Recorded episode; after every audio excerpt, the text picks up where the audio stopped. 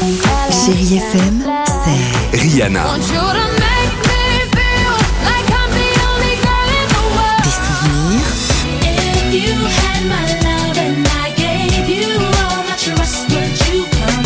Et la musique qui vous fait du bien.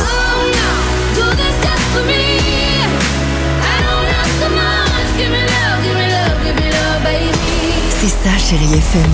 Feel good music.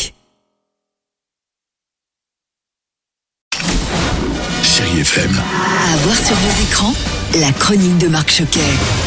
Bonjour à tous. À quelques jours, et oui, ça avance, hein, du festival de Cannes. Je vous rappelle les dates. Du 17 au 28 mai, le cinéma est plus que jamais à l'honneur, toujours dans vos salles, avec énormément de sorties. Et puis dans les films français, j'en ai retenu trois cette semaine. Le premier, c'est Les Folies Fermières, le nouveau film de Jean-Pierre Améris avec Alban Ivanov, Sabrina Ouazani ou encore Michel Bernier. Donc l'idée, c'est de faire un cabaret ici. Le premier cabaret à la ferme de France. J'ai cherché, il n'y en a pas d'autre.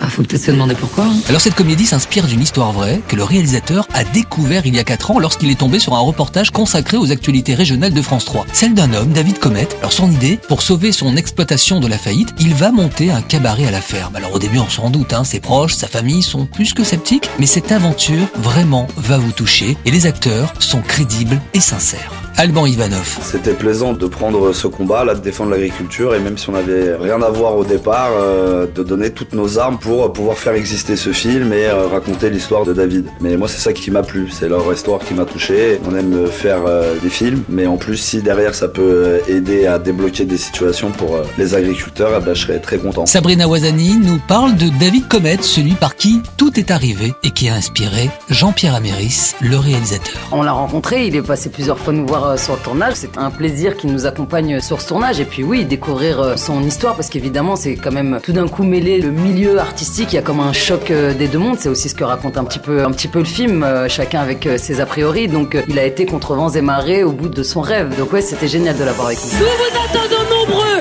pour le premier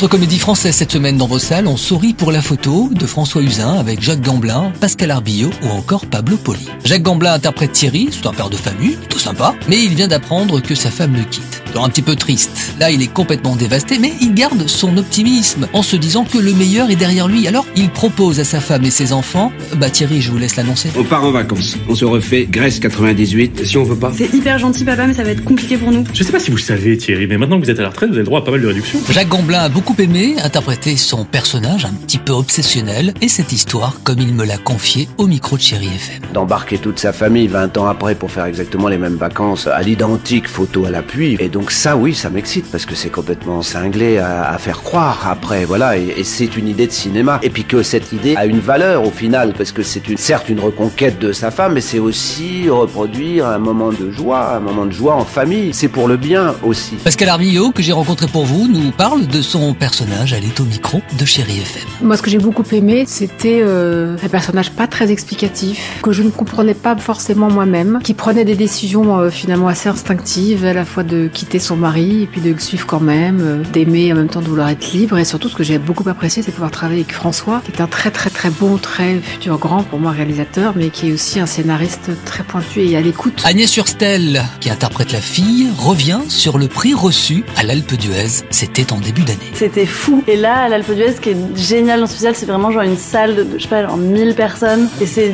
un vrai public, c'est des gens normaux. Et les gens étaient en larmes et nous laissaient pas sortir. Et standing ovation qui s'arrêtait pas. Ils venaient nous raconter, moi mon mariage, moi mon mari, moi mon enfant, moi ma mère. C'était hyper spécial. Et on était très heureux. Alors ce voyage, Thierry va-t-il reconquérir sa femme? C'est une belle comédie à voir donc en ce moment dans vos salles.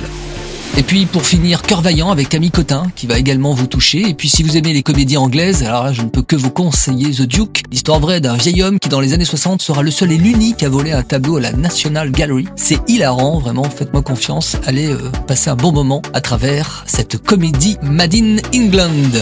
Merci de rester fidèle à ce podcast et on se retrouve bien évidemment la semaine prochaine, mercredi, samedi et dimanche à 10h45 sur Chéri FM et en podcast sur chérifm.fr. Très bon ciné à tous. Retrouvez cette chronique en podcast sur chérifm.fr.